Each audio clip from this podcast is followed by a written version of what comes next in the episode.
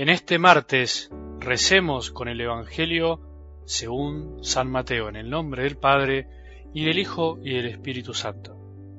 Jesús habló diciendo, Hay ustedes escribas y fariseos hipócritas, que pagan el diezmo de la menta, del hinojo y del comino, y descuidan lo esencial de la ley. La justicia, la misericordia y la fidelidad. Hay que practicar esto sin descuidar aquello. Guías ciegos que filtran el mosquito y se tragan el camello. Hay ustedes, escribas y fariseos, que limpian por fuera la copa y el plato, mientras que por dentro están llenos de codicia y desenfreno.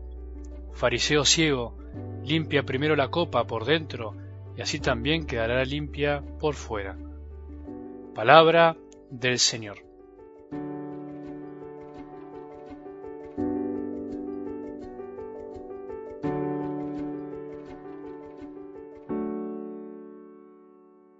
Retomando un poco el Evangelio del domingo, decíamos que la fe es una gracia. Pedro no pudo decir esas palabras, no pudo saber quién era Jesús, si no hubiese sido porque se lo reveló el Padre del cielo.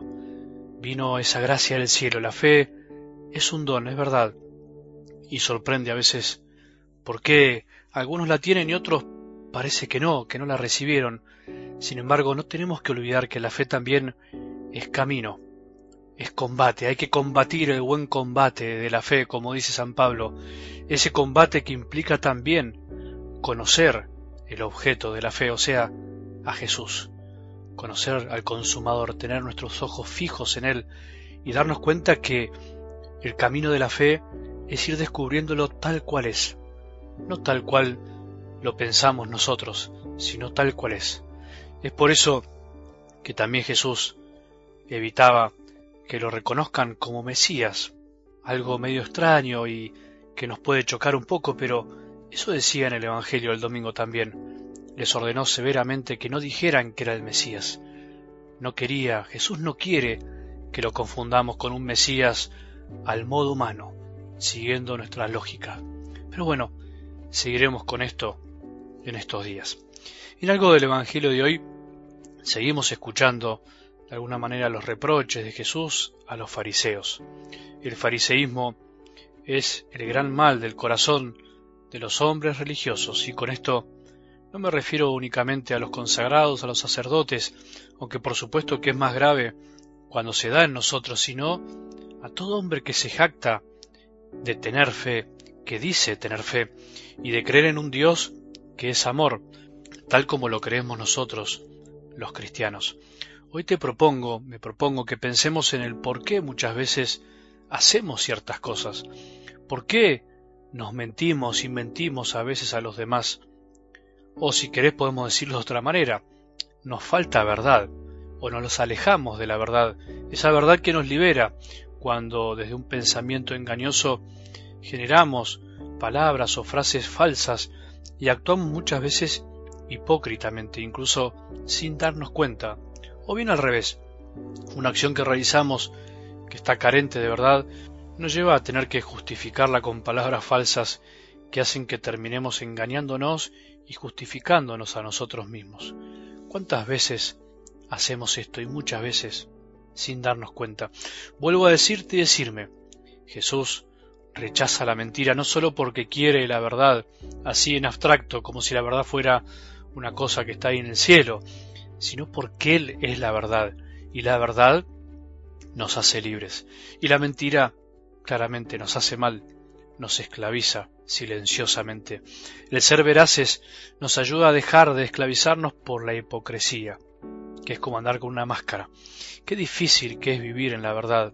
Nos da tanto miedo mostrarnos como somos, nos da miedo mostrarnos débiles, frágiles, nos da miedo reconocer que nos equivocamos por orgullo y además porque estamos de alguna manera presionados por un deseo desenfrenado de ser perfectos, intachables, exitosos, aplaudidos. Nosotros mismos nos presionamos a nosotros mismos por querer ser casi perfectos. Y esto es una perfección engañosa.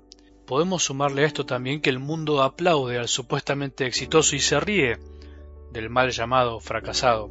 Y entonces vivimos así, más presionados que nunca, tironeados por todos lados.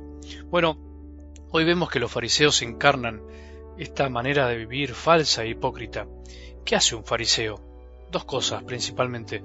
Descuida lo esencial y se preocupa por lo externo, por lo superficial.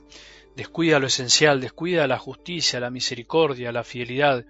Busca filtrar el mosquito, como dice Jesús, que está en lo accesorio y se traga el camello de lo esencial. Por eso somos fariseos cuando criticamos y vemos los pecados ajenos y no nos damos cuenta que los nuestros a veces son peores, que nuestras debilidades son mucho más grandes que la de los demás. También somos fariseos cuando estamos preocupados y criticamos por cómo se hace esto o aquello, acá o allá pensando que nuestra forma es la mejor y no amamos en lo concreto, como cuando vemos a un pobre y no tenemos caridad. Dice Jesús que hay que practicar esto sin descuidar aquello, lo accesorio y los detalles no es que no sean importantes, pero lo más importante es otra cosa, es lo esencial. Y la segunda característica del fariseo es que se preocupa por lo externo, por lo superficial, por la letra de la ley, y no sabe ir a lo profundo, a lo esencial. Todos creen que es bueno, puro, santo, humilde, pero por dentro no tiene misericordia, no es justo, no es fiel, y se olvida de que si empieza por cuidar su corazón, lo de afuera vendrá por sí solo, se acomodará. Se olvida que tiene mucho que cambiar en sí mismo y se distrae fijándose en las pequeñeces de los demás. El día que se ponga de manifiesto, como dice San Pablo, los corazones y las intenciones de cada uno de nosotros, nos daremos cuenta el tiempo que perdimos, incluso en la iglesia, cuidado, matando mosquitos, porque nos enojaban y no nos dábamos cuenta que se nos llenaba la casa de nuestro corazón de camellos gigantes, de nuestro orgullo, que se nos llenó el corazón de la hipocresía que a veces nos invade.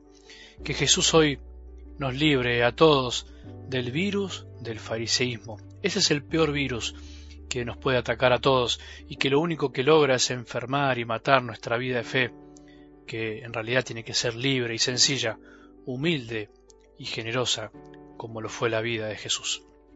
Que tengamos un buen día y que la bendición de Dios, que es Padre misericordioso, Hijo y Espíritu Santo, descienda sobre nuestros corazones y permanezca para siempre.